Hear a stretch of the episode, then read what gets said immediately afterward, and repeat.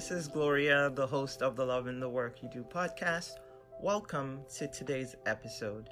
And this episode is the seventh in the grief series, and it's also the last. So thank you for sticking with us through it all.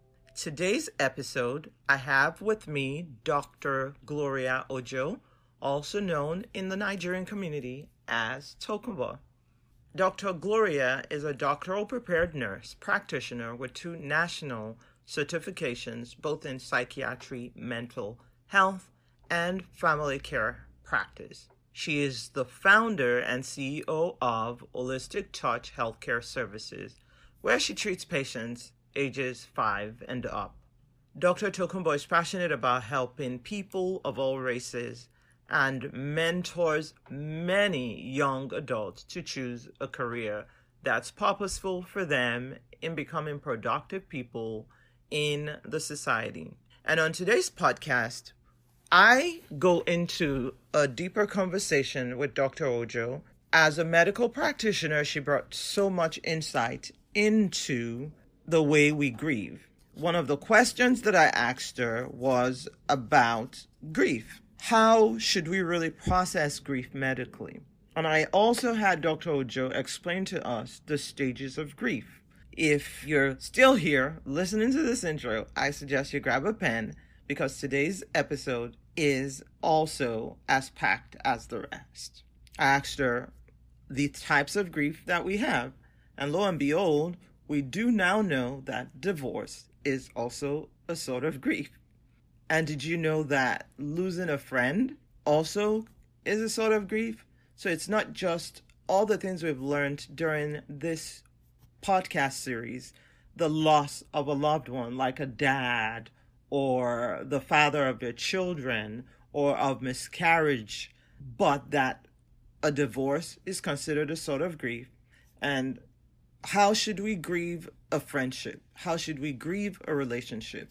Should we try to communicate to patch and restore that relationship? We dig into all of these questions. I asked Dr. Ojo to elaborate on the phrase, how we handle grief determines how we recover. So, if everything that I've discussed so far sounds like something that you're interested in, come on in, pull up a chair, and let's learn together. Hi, Dr. Tokes. Hello, how are you? I am good. I am so excited to have you here today. Thank you. It's a pleasure being here. Awesome, awesome. So, one of the reasons why I wanted you here was so we could do um, a deep dive of some sort into grief.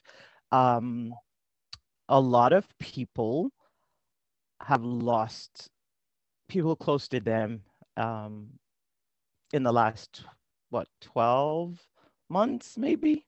Or 11 months. And um you know i feel like in march everyone was so far removed from maybe having one person close to them having lost someone. And then fast forward to maybe like december of 2020 you know you could point to oh i know a friend of a friend you know, or a family member that had passed um, due to COVID. And like I tell everybody, like everyone that died in 2023 is still COVID related. You, you know, you could be majorly impacted, um, having a diagnosis, or maybe it's just like an after effect because of your condition. Mm-hmm. Um, so I feel like I am definitely um, lucky to have you here. We can dig deep because of your medical background into into grief mm. um, and one of the questions that I would love to ask before we even go deeply into talking about grief is um, the title of this podcast, and that is, you know, it's called the Love in the Work You Do.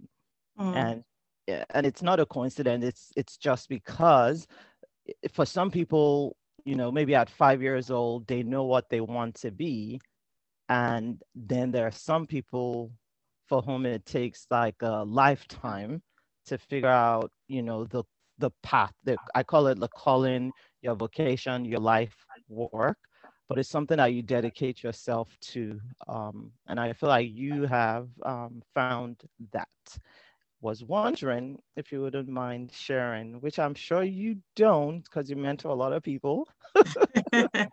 um, if you don't mind sharing how you landed um, in your role as a psychiatric nurse practitioner, you have a master's, you have a PhD, you're a doctor, you took time out. Please tell us how you did this. And then to start your own business also that's amazing. Yeah, thank you. Um, it's been a long road. I've always had passion in caring for people, and I have a deep passion for people's health. So um, it, it, really just came naturally for me.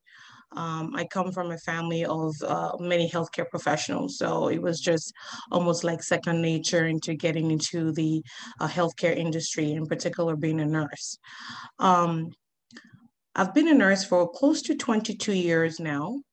And um, I just love what I do. I love to see people get better, whether it be emotional or physical and also help families to go through some of the losses because health is not always at the end of the day not always uh, the result of someone's health may not necessarily always be laughter. There could be mm. some sadness that comes with that.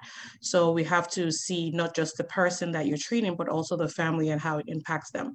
So that passion drove me all the way to getting uh, my doctorate degree um, in trying to just be almost I wouldn't say an expert, but get deep understanding of the nursing career and being able to help people along the way. Um, whether it be someone that was introduced to me, um, not necessarily my patient, but um, as a mentor or student, someone just coming in fresh and just wanting to ask questions about mm. the career path. So um, I'm very passionate about what I do, um, and I love to see people do well overall. So that drove me into uh, my career path at this point. I've been blessed, I would say, that um, I have uh, certifications and degree in the uh, medical aspect of nursing as well as psychiatric. So I do have an overview of the entire person, so to speak. So um, and uh, recently just opened my own uh, private practice in Glen Burnie, Maryland. in Glen Burnie, Maryland. So um, very, very um, excited about what what is yet to come. And so far, the patients and families that I've impacted has been all positive, so to speak. Okay, awesome. Thank you for sharing that. Um, no, it's not easy finishing a doctorate degree. So um, thanks for you know, pushing through to the end. And, Thank you. I'm being that light for the next generation.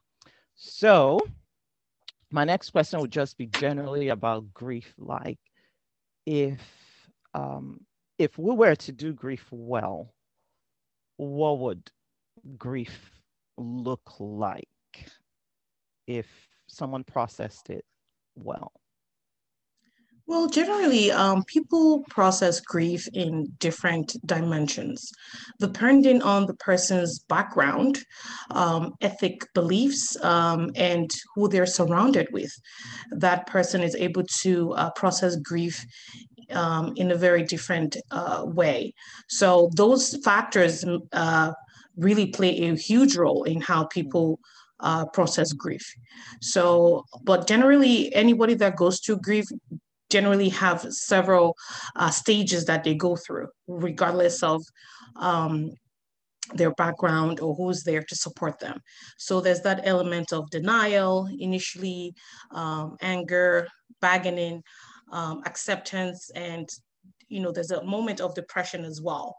Um, so it really depends. You know, some people never really, unfortunately, get over grief, so to speak.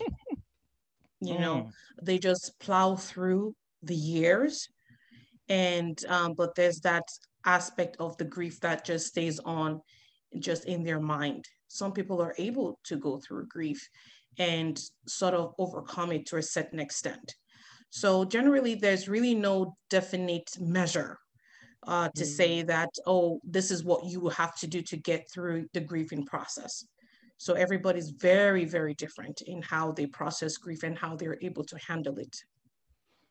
Okay. That, um, you know, I want to believe that that is true. true. Um, I know that I have definitely processed it differently, and I've seen other people on social media um, and um, colleagues at work process it differently. Where I'd be like, wait, like, didn't that person just lose someone? Like, mm. why they like doing that? And then it happens to you, and and then you see, okay, you also handle it differently. Mm-hmm. Um, I know for me, I've been sharing a lot about grief because um, just generally, that is just me. Like if I learn something, I want to share with other people. Um, but then I see other people like you know they they they don't share griefy stuff if i can call mm. it that you know they share the empowering stuff and then i look and i'm like wow that's how they're handling their grief you know mm. and um, so it gives me a different perspective um, definitely on what grief is. I think that it would be nice if you can explain the stages of grief to um, to us because I know you you mentioned it while you were talking. I, mm-hmm. I wonder if that's something we could look into. Yes, absolutely. So the usual the first the, the first aspect of grief is denial. You know, like oh no how this couldn't have happened.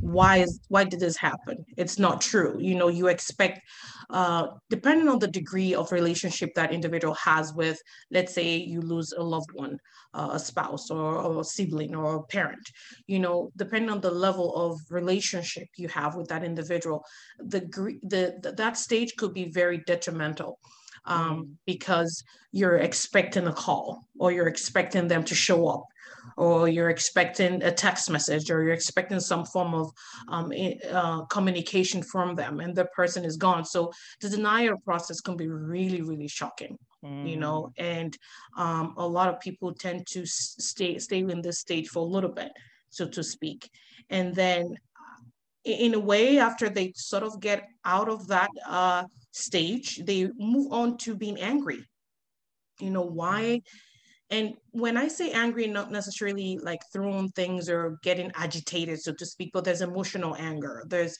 you know, emotional agitation.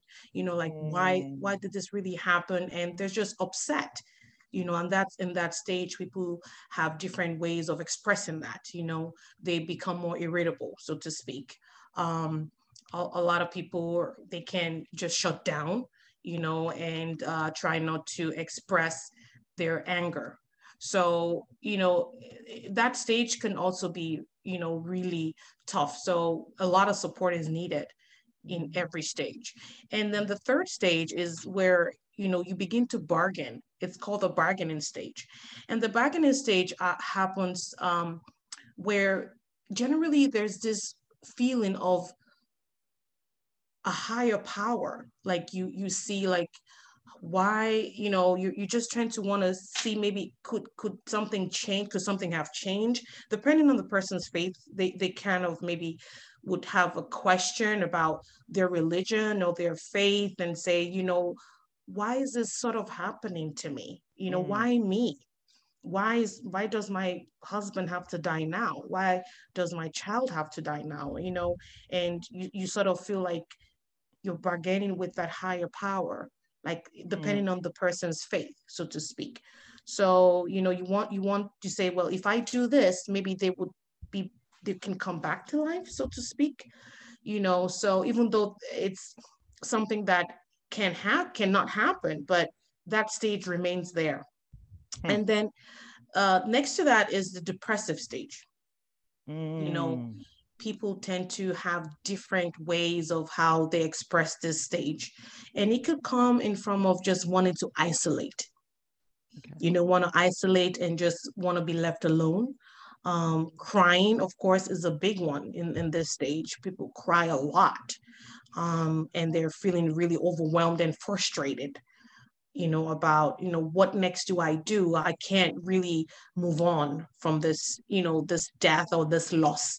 Um, and people do lose not just people per se but also their pets or it could be a relationship um, or it could be a job something that they care for they love and they lose that uh, thing. Could it be animal or even a house so to speak? So um, the stage of depression can really be a tough one. And at, at some point, at that stage, depending on how the person is able to handle the depressive state, they may require medication. Hmm. You know, they may require medication because when someone's depressed, they have very difficult time sleeping. Uh, severe depression, they can have difficult time eating, um, and they don't have uh, energy. You know, they're energy, they're just fatigued and tired, whether it be physical or emotional. You know, and this can go on for weeks you know they can try to um, even go through the process of making preparations for the burial or whatnot but the depressive stage you know can be really tough and then the last stage is where a lot of people struggle to be become which is acceptance mm-hmm. you know truly trying to accept that this has happened and what is the next step what do i do mm-hmm. from this point so acceptance of someone's passing or losing a loved one, it's it can be tough. It can be really, really tough. But at this stage is, I mean, every stage does certainly need support, but acceptance is even the uh, stage where support is so much needed, you know, because you have when one is able to accept a, a, a situation, there probably able to move past it in a better way.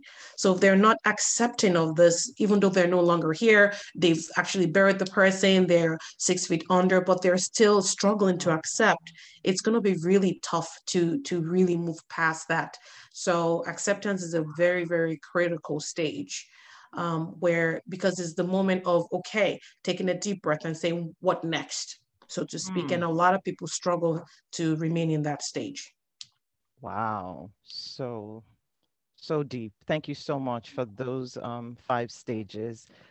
And as we got to number five, um, acceptance, I was really thinking that was it, you know, that, but it seems like you, you do have a lot of work to do when you get to the acceptance stage. Like you said, if I have the facts that the person in fact was buried, but I choose not to accept it, then we're back to the beginning, almost again, where you're denying them. Mm-hmm.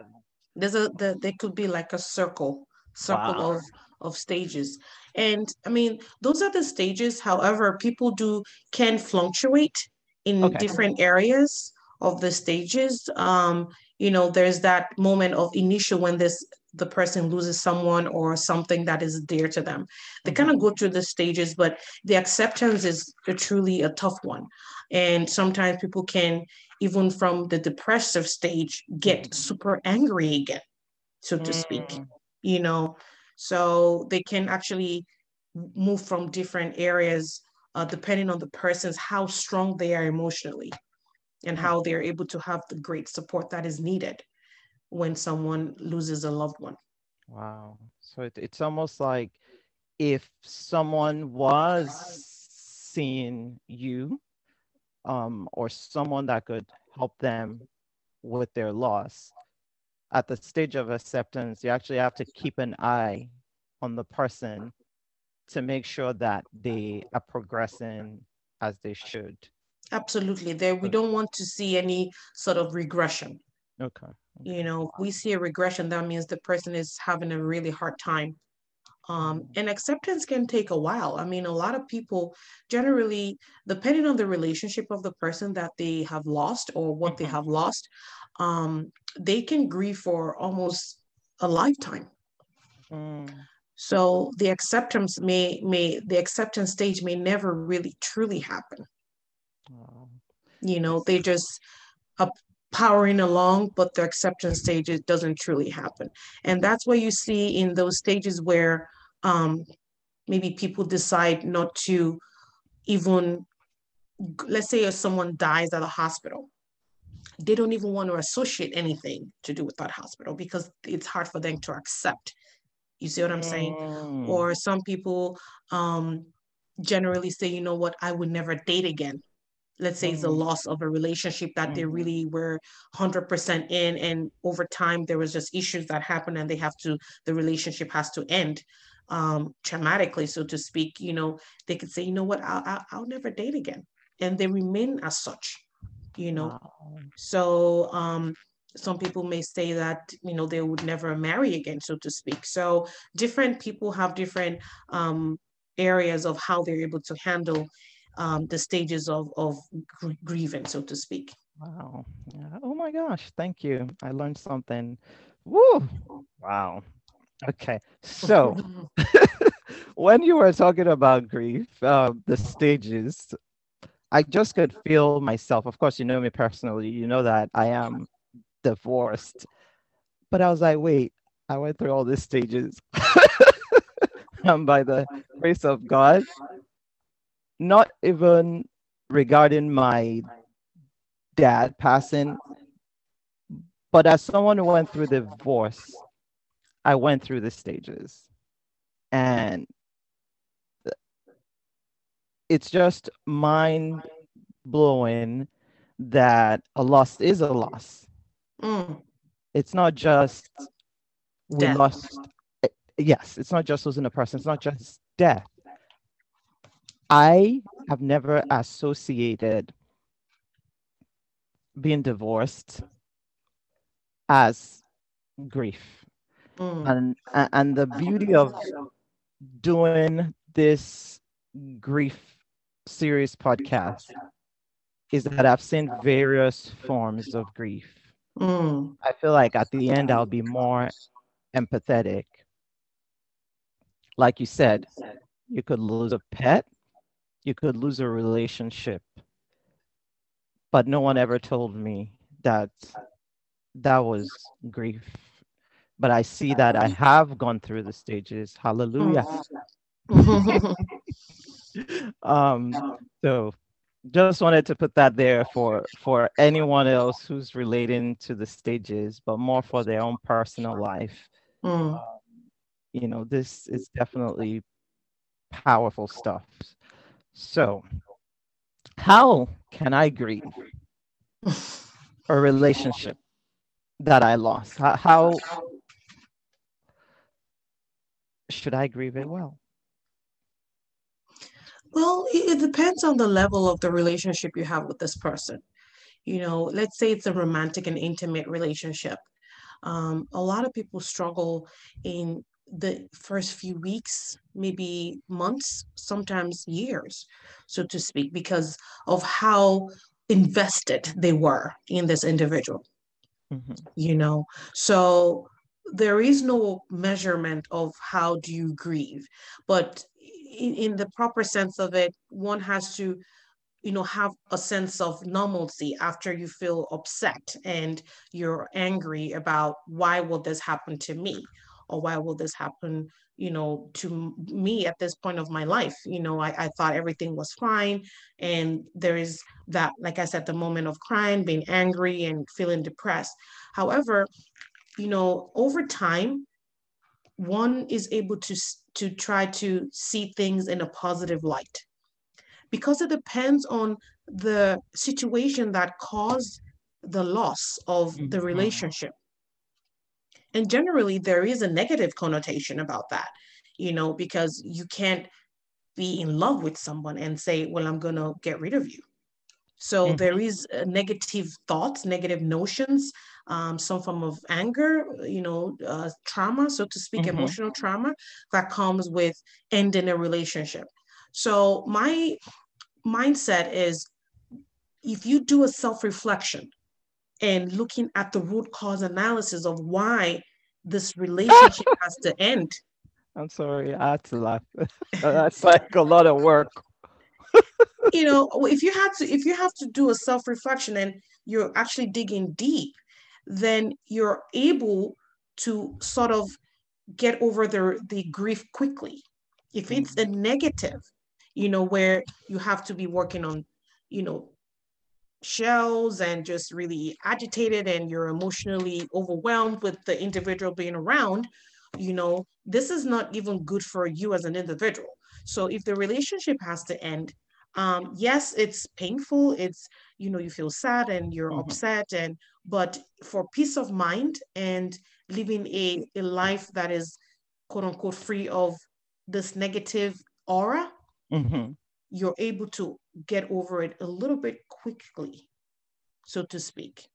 And when I say a little bit quickly, is relative. Some people may be in a relationship for years, and then, you know, when they have to end the relationship, um, they may truly not get over it until about another year or two, so to speak, mm-hmm. because of how invested they were emotionally. Mm, yeah. Some of us, um, you may know this book, but there's a book called Women Who Love Too Much. I think yes. that's the title. We love hard. We love really hard. Yes. When yes. we love, because we love really hard, we're deeply hurt. Yes. Yes. You know, yeah. So that's so, why you see a lot of um, women, uh, they have a very tough time um, getting over uh, significant loss when it comes to uh, romantic relationships, even with friends. You know, mm-hmm. someone you've known each other for a long time and you share secrets and you gossip together, you go out together, you socialize together, and then all of a sudden there's this rift that uh, comes and you have to end the relationship it's it can be painful mm. you know it can be painful and if it's a, a friend friendship relationship whether two females you know they're they're both hurting and um, especially the, depending on the degree of affection that they have for each other so even the relationship with two two females being a platonic relationship um, it's even harder because they're both females and they we love hard, so to speak. Mm, mm, mm. Okay, so my spirit is saying we should dig into this one a little bit deeply. Um, a lot of relationship problems, I feel like, stems from communication. Absolutely. Or maybe or, or lack of it. Mm-hmm. Poor. Mm-hmm. but I, for one, maybe also as a Christian, believe that we should have difficult conversations. But I also know that some of us, meaning I'll use myself, are sensitive to mm. to feedback, to words generally. Um, so let's use me as an example. If I have a relationship that I feel was good, or maybe it was just in my head that the relationship was good, but then the relationship fell apart. Like, how do you even start the communication process? I'm going to put a pin on that. I know it's a lot of statement I just put together. But what I'm trying to get at is that I notice it's hard for us, maybe as women, or maybe just a demographics things, things where you grew up. But I feel like sometimes it's hard for people to come out and say, I'm sorry or to even say, hey, let's have a discussion about the gap situation, right? Yeah. Like, I feel like we're not where we used to be, but can we have a conversation about it? Like, how do you even say that?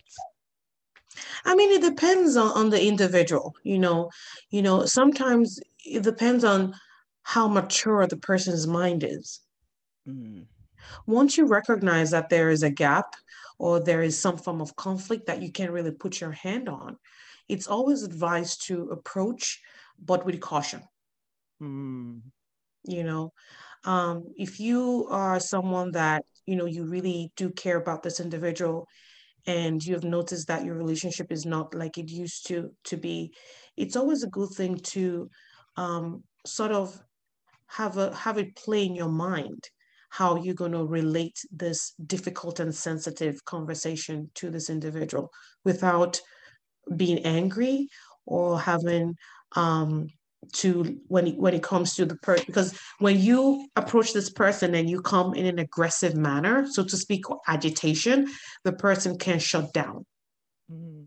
you know or it can even worsen the situation so one has to have a mind of sort of being a peacemaker like you're going in you're not going into um, you know make the situation worse rather you're make, going to de-escalate the problem and try to find out what really happened so if you have to just do a, a mind rehearsal before you go in to talk to this person knowing who they are mm. you know you mm. have to know who you're also dealing with to a certain degree you know mm. if i know that you gloria you are very sensitive um, i as an individual would find a way to let you understand um, where what's going on with me, my feelings, and how we can possibly uh, deal with the situation so it doesn't occur again.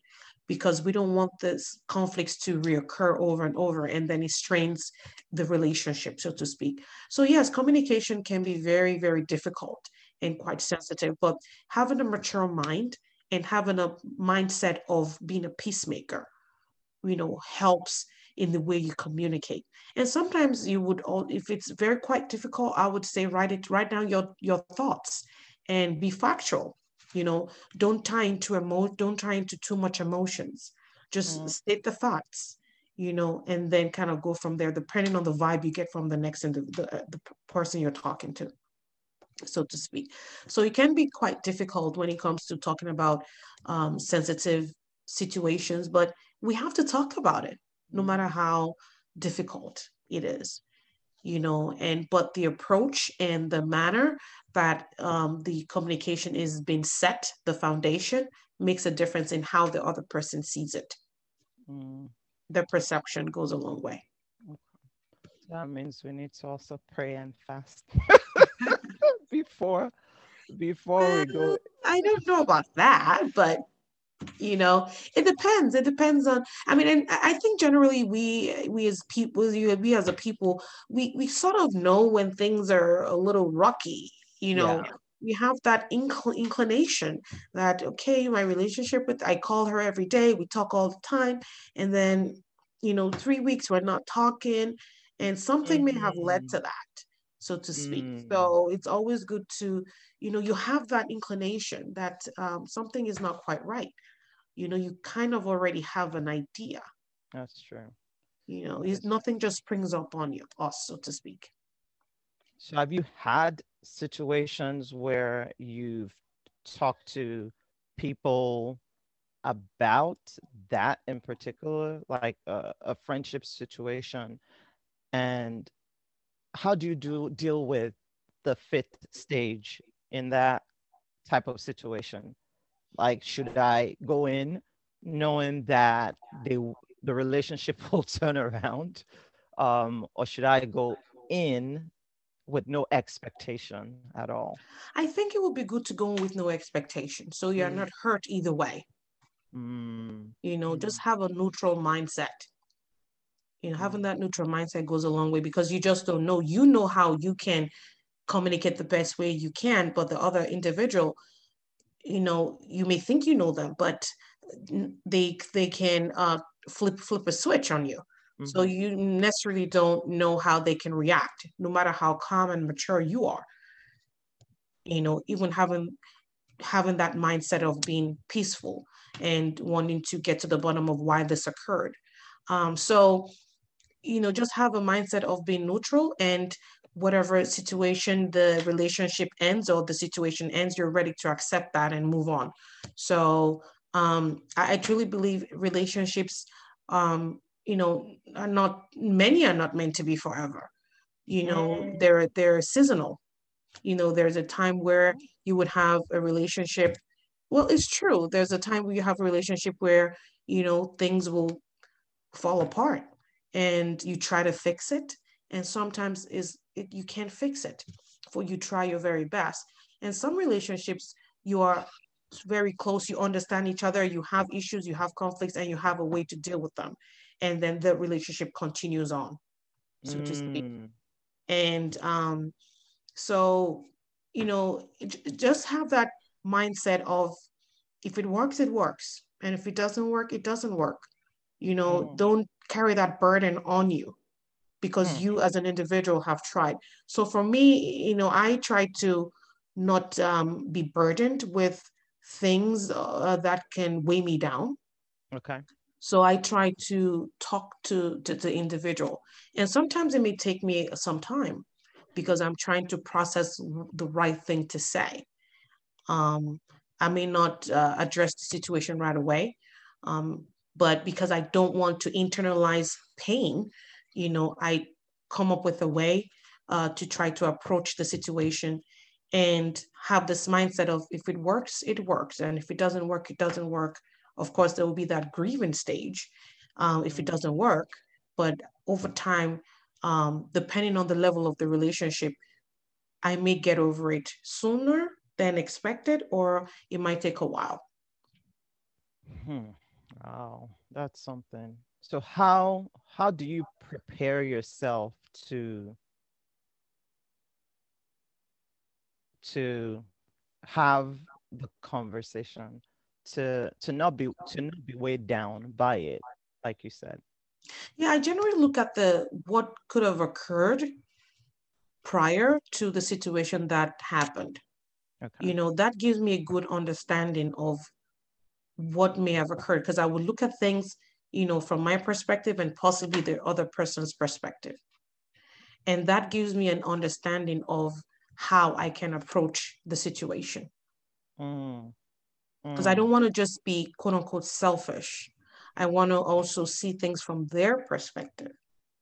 Okay. And that gives me a better platform on how the communication can begin. Okay. okay. You know, um, I mean, it's easier said than done, but generally, um, having that mindset of, you know what, I really want to talk to you about the situation and i will i generally tell people when you once you do a self-reflection about a situation it gives you an understanding of where you went wrong possibly mm. or how you contributed to the conflict that's on ground. Okay. You know? that's that sounds really interesting. I think this is like the third time you brought up self-reflection. Um i do a lot of personal self-reflection with my morning routine.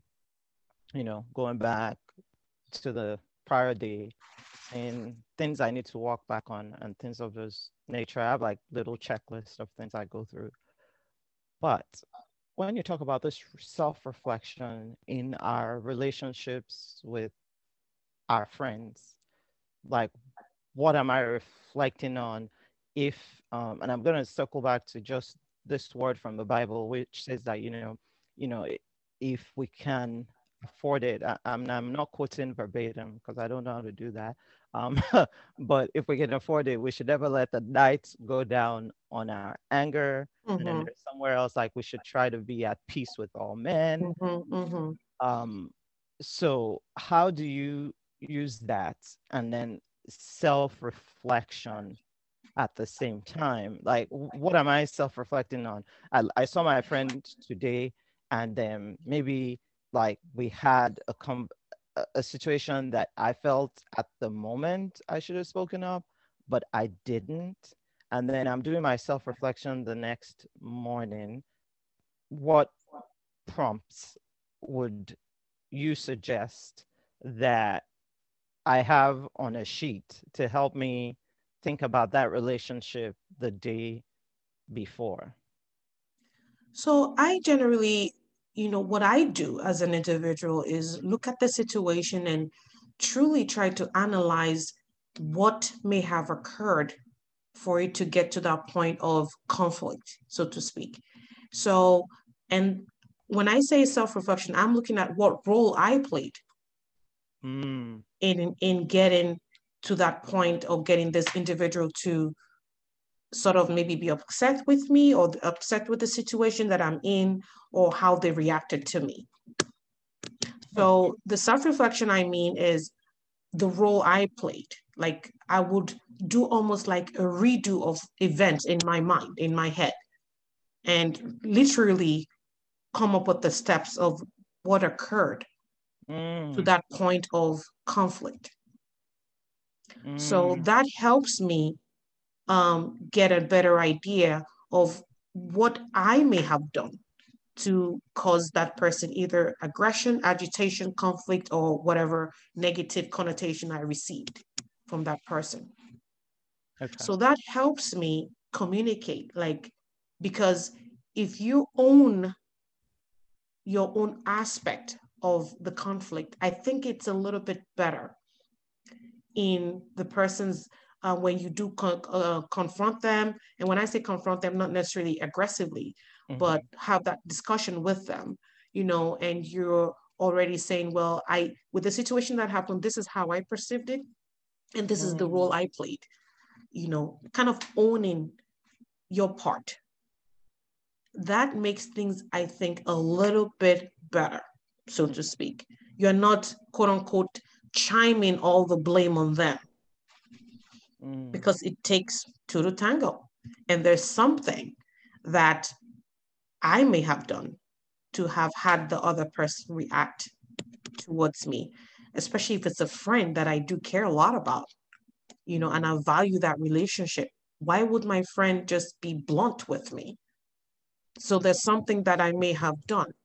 And that's why I said when I do the self reflection, I do almost like a video playback in my mind to try to mm. figure out what role I played and own it. That makes things a lot more on a softer ground when we're trying to have that com- difficult communication, a difficult discussion. Okay. Oh, that is um that's really deep. But I like this. I think maybe we could rescue relationships at least 50% of women. can restore their relationship. So thank you so much for um, for sharing that. Um, so I know in our earlier chit chats, um, there was a word I wrote down. I was wondering if you could elaborate on it. It's how can um, so this is back to the grief grief.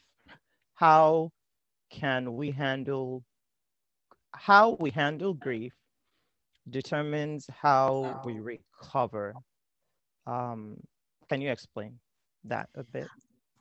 Yes, uh, how we handle grief determines how we, reco- we recover. Hmm. I mean, I think in a way, you know, having the necessary, getting the necessary help, it, it's important in how we recover. And what I mean, getting the necessary help, either either it could be from, you know, either if you're Christian or Muslim or um, you have some kind of faith that you believe in, getting some kind of um, spiritual help, I think kind of gives some form of relief and how we can heal, so to speak.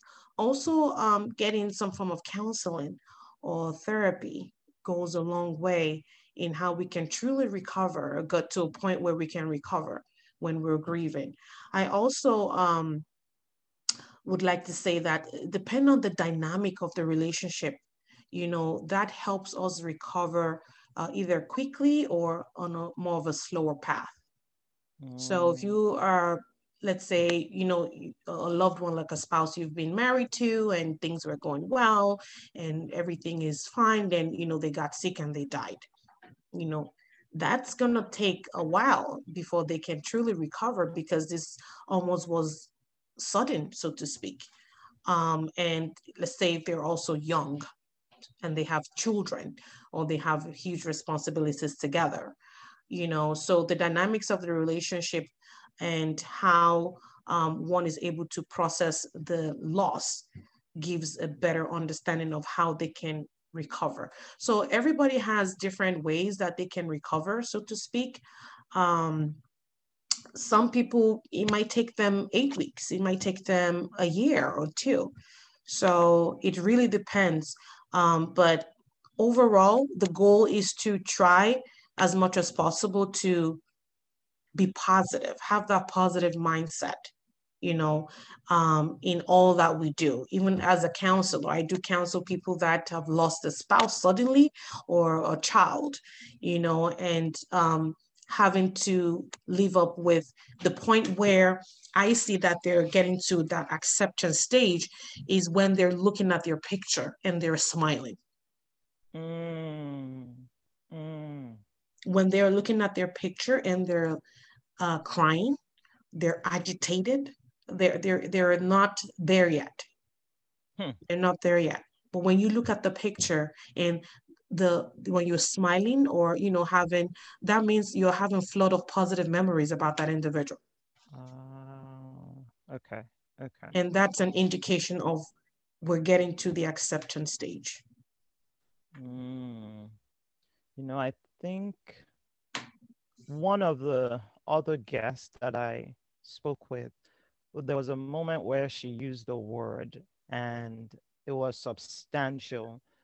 A substantial loss affects you kind of more than something else.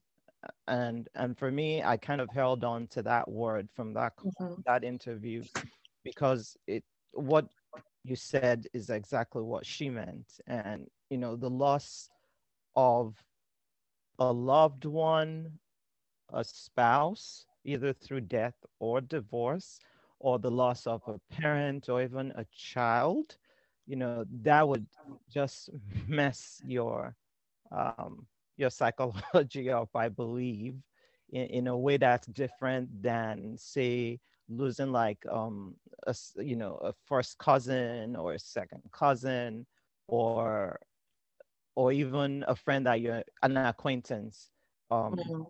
so I see where that affects you. I know with my own dad, it affected me really, really well.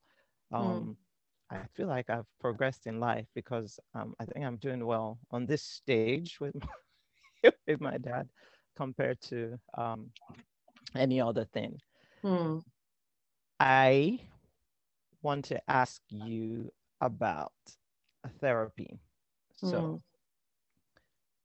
so with everything we've shared about friendship and about loss, are you telling me that I can come to your office and we can have a therapy session about my personal relationship with my girlfriend and you'll give me all the same tools that we kind of shared now like and other tools because mm-hmm. you know, this is an interview to to help me be better in yes. my relationship and as a person generally like this is what therapy is tell me something yes i mean i think therapy is underestimated the power of therapy you know and having to seek counsel um, when it comes to um, relationships or the loss of a loved one or some form of pain or trauma that someone has been through. You know, counseling, therapy sessions, psychotherapy sessions are just um, powerful tools that um, we are yet to truly recognize, uh, even in this stage of an, um, and now I think there is a lot more of uh, need for therapy now, especially with the COVID uh, pandemic 19 that we're in right now. Um, there's so much need for therapy because a lot of people would just have difficult time coping um, with the death of loved ones or losing of a job or um, being displaced financially um, or in their home or just uh, children not doing well, you know, things like that. Um, so yes, uh, I do offer counseling sessions and therapy sessions, nothing in depth per se, uh, but I can certainly, um, you know, work with individuals that are traumatized or um, going through grief or going through relationship problems, either with, with parents versus children and vice versa, um, even friendship. Um, you know, I'm able to give them tools and resources on how to um, overall see themselves, how mm. what role they play in the in the relationship, and how they can be better individuals, um, and try as much as possible not to carry too much internally because a lot of times we tend to internalize our pain and our uh, emotional unwellness which can overall uh, which can overall affect us physically as well so i am able to offer uh, you know, therapy sessions, counseling sessions to really help people who are definitely in need to overcome uh, the the situation that they're in. So emotional wellness um, is yeah. so important. You know that if we neglect it, um, can really be devastating to us as, a, as an individual because it would affect our relationship with our children, our loved ones, and it can be a deterrent uh, to developing, um, being a better person, so to speak. So, yes, counseling is offered in my office, my practice, as well as uh, psychotherapy. But if there's a need to uh, really dig deep into more um, crucial and more sensitive issues, then I certainly would refer you out. Okay. So, um, do you do psychological testing? No, I don't. Um, yes, I have to refer out to a psychologist. Um, that um, that's all they do. That's what what they are trained for. So I definitely would uh, refer out so that you can get the best care that is needed. And if there's a need to follow up with me, certainly I'm available to do that and offer medication if there's if that's necessary as well. Okay, that's really good. Thanks for answering that. I just recently decided to do a psychological test, um, and my insurance covered it. so, um, I think people should use all the resources they have when it is free and available mm-hmm. to find out um, you know, to just be more self-aware, I guess, is it for me. I feel like growing up, there are a lot of open secrets in families. Mm. You know, people behave certain ways, and you know, they may say, ah, and like, you know, she's just like that, or you know, they just take after their mother, or they just take after their father, or like you know you have one uncle that always gets angry. But i really believe like if if you can dig deeper and and find out if there is a name for the way you behave then you're closer to to helping even the next generation not yours not just it's not even just about you it's about now you know that, then you get coping strategies. It doesn't need to be medicine. It could be, you know, tools and strategies.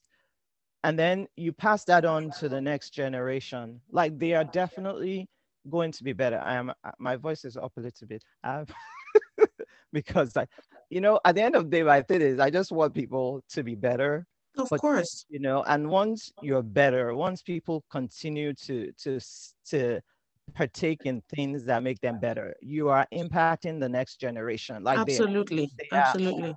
Already on the step stool to to like to wellness. yeah. So um I definitely think I think I really think it's it's an important um, aspect of life. Once you recognize that um, there is a problem in the way you react to certain things or you get quite irritable or upset excessively um, you know some people tend to say well that's who she is or that's their mm-hmm. personality um, but there is something that's triggering that mm. Mm-hmm. It's something that they've been exposed to or what they've seen growing up and that's how maybe the people they grew up around with um, handle anger or handled um, difficult situations. So that just portrays on and it just sticks to the individual and it becomes part of them. Um, and obviously that's not a good way to address situations. You know you don't have to be upset. You don't have to be uh, excessively angry um, and have this negative connotation about you uh, as an individual. So once that is recognized, um, I think it's important to seek the care and just try to figure out, you know, let's talk about how you grew up, you know, and mm. what were you exposed to as a child. It could be some form of abuse mm. that uh, may shape that individual to who they are you know and they could be a better person if they get the right tools and resources that is needed for them to overcome that um, that fear or that uh, that negative um, so to speak, what they were exposed to and why they're so apprehensive and uh, defensive.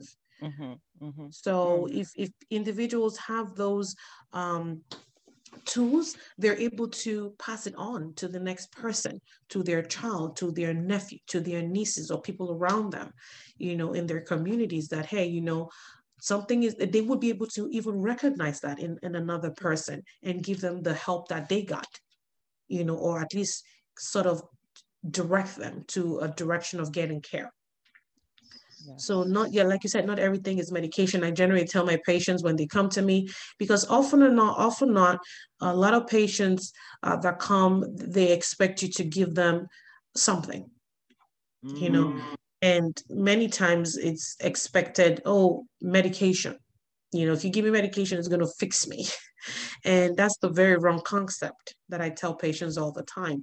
You know, sometimes we need some deep therapy um, mm-hmm. to really help you overcome the depression or the anxiety that you're feeling or your personality because genetics of course play a huge role but also the society and the community that you grew up in and the people around you and what you've been exposed to. Those things uh, play a huge role in forming an individual their character who they are as, a, as an individual.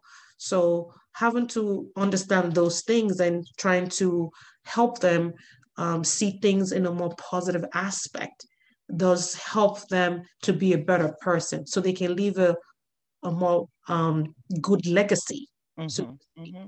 so it's, it's not always about money, you know, like, oh my gosh, if you can just give a child like that tool, you know, I just see, I, sometimes I feel sad, you know, that at least in my community, in the Nigerian community, a lot of things were not given names. Grow, you know, growing up, but I'm grateful that, you know, maybe like you, like I was shipped from here to Nigeria, but maybe like it hurt when you were younger. But then you see the beauty of that experience that I actually got to live in Nigeria and I remember like you'd see people that they called weary, right? And of course they were demon possessed and everything until you realize later, oh, that person probably had like a, a mental really disorder, mental right? Really bad one, right? And like they were just left to them to, to their own self. Like nobody could help them. You know, it was deemed spiritual when it was really just a medical condition. Um, now, uh, in that same family, because they've denied that person, they would assume that they don't have any of that in their own blood. Mm. But, you know, tw- 20 years later, you might have one person that gives birth to a child, and lo and behold, they have that same feature. That's exactly. And, you know, but if you're dealt with it then, but thank God, you know, we're in a better dispensation and, you know, there's internet and then there's medicine and i also love that you know a lot of people are more aware of of, of medical mental health and mental wellness so that you know we're able to to see those things in a different light now. Mm. um we still have a long way to go i would we, say. we do. We have a long way to go even though there is this um, awareness, but uh, people still, um, and that's why I say that a lot of times, especially in the Nigerian community, um, you know, having uh, providers and uh, clinicians that are well trained and have the skills set going into places of religion based uh, based like churches or mm. mosque and things like that so they could truly um, hear it because when everything is so tied into spiritual um, we miss the, the the person that's supposed to get that care is missed and overlooked and um, it and it carries on in their character it carries on in who they are and they're not able to thrive mm. So mm. we have a long way to go there's so much need the stigma of mental health is still there and um, slowly but surely i think with uh, people like myself that's very passionate about um, spreading the word and letting mental health be uh, pushed to the forefront, mm-hmm. I think would be very, very helpful in our community, in our society, so that um, people can get the help. And if they need medicine, they need medicine. You know, some mm-hmm. illnesses need medicine. You know, just like hypertension, you know, you have a, a thyroid problem and you know we try our best to you know do what we can. But if you need to be on your thyroid medication or your hyper you know your hypertension medication so be it you know and then we begin to also work with um, change of lifestyle you know and then in that sense and the mental health aspect is getting therapy you know so that they can get the help that they need all around not just taking medications per se but also helping shaping their character you know having that shift in mindset to mm-hmm. help. So yes we do have a long way to go but i mean i think that the awareness is coming out slowly but surely but um we we still have a long way to go. As we round up i'm going to ask you to share maybe any future projects that you have in the works. That's one um, and then of course where people can find you Well, um, I recently just opened my practice. So my goal right now, the next uh, few months to a year, is to really hone on into managing my practice and making sure it thrives and do well. Um, you know, and just expand, so to speak, and get the word out there for the services that I offer. Um, I do love to travel as well. I do a lot of medical missions. Unfortunately, I wasn't able to do that this past year due to the pandemic. I'm hoping that this year I will be able to um, at least visit one country. Uh, my goal is to at, least visit one or two countries a year to really give back into the medical community because um, there's so much need out there uh, in terms of medical and also psychiatric mental health. So my goal is to um, do that at least once a year if I can and just give back, spend about a week or two outside of my comfort zone and just sacrifice and give back. So those are some of the things that I I'm looking forward to doing, hopefully with COVID-19 pandemic permitting that. Um, I'm located uh, in um, Arundel County. My address is 1412 Crain Highway North, Suite 3A.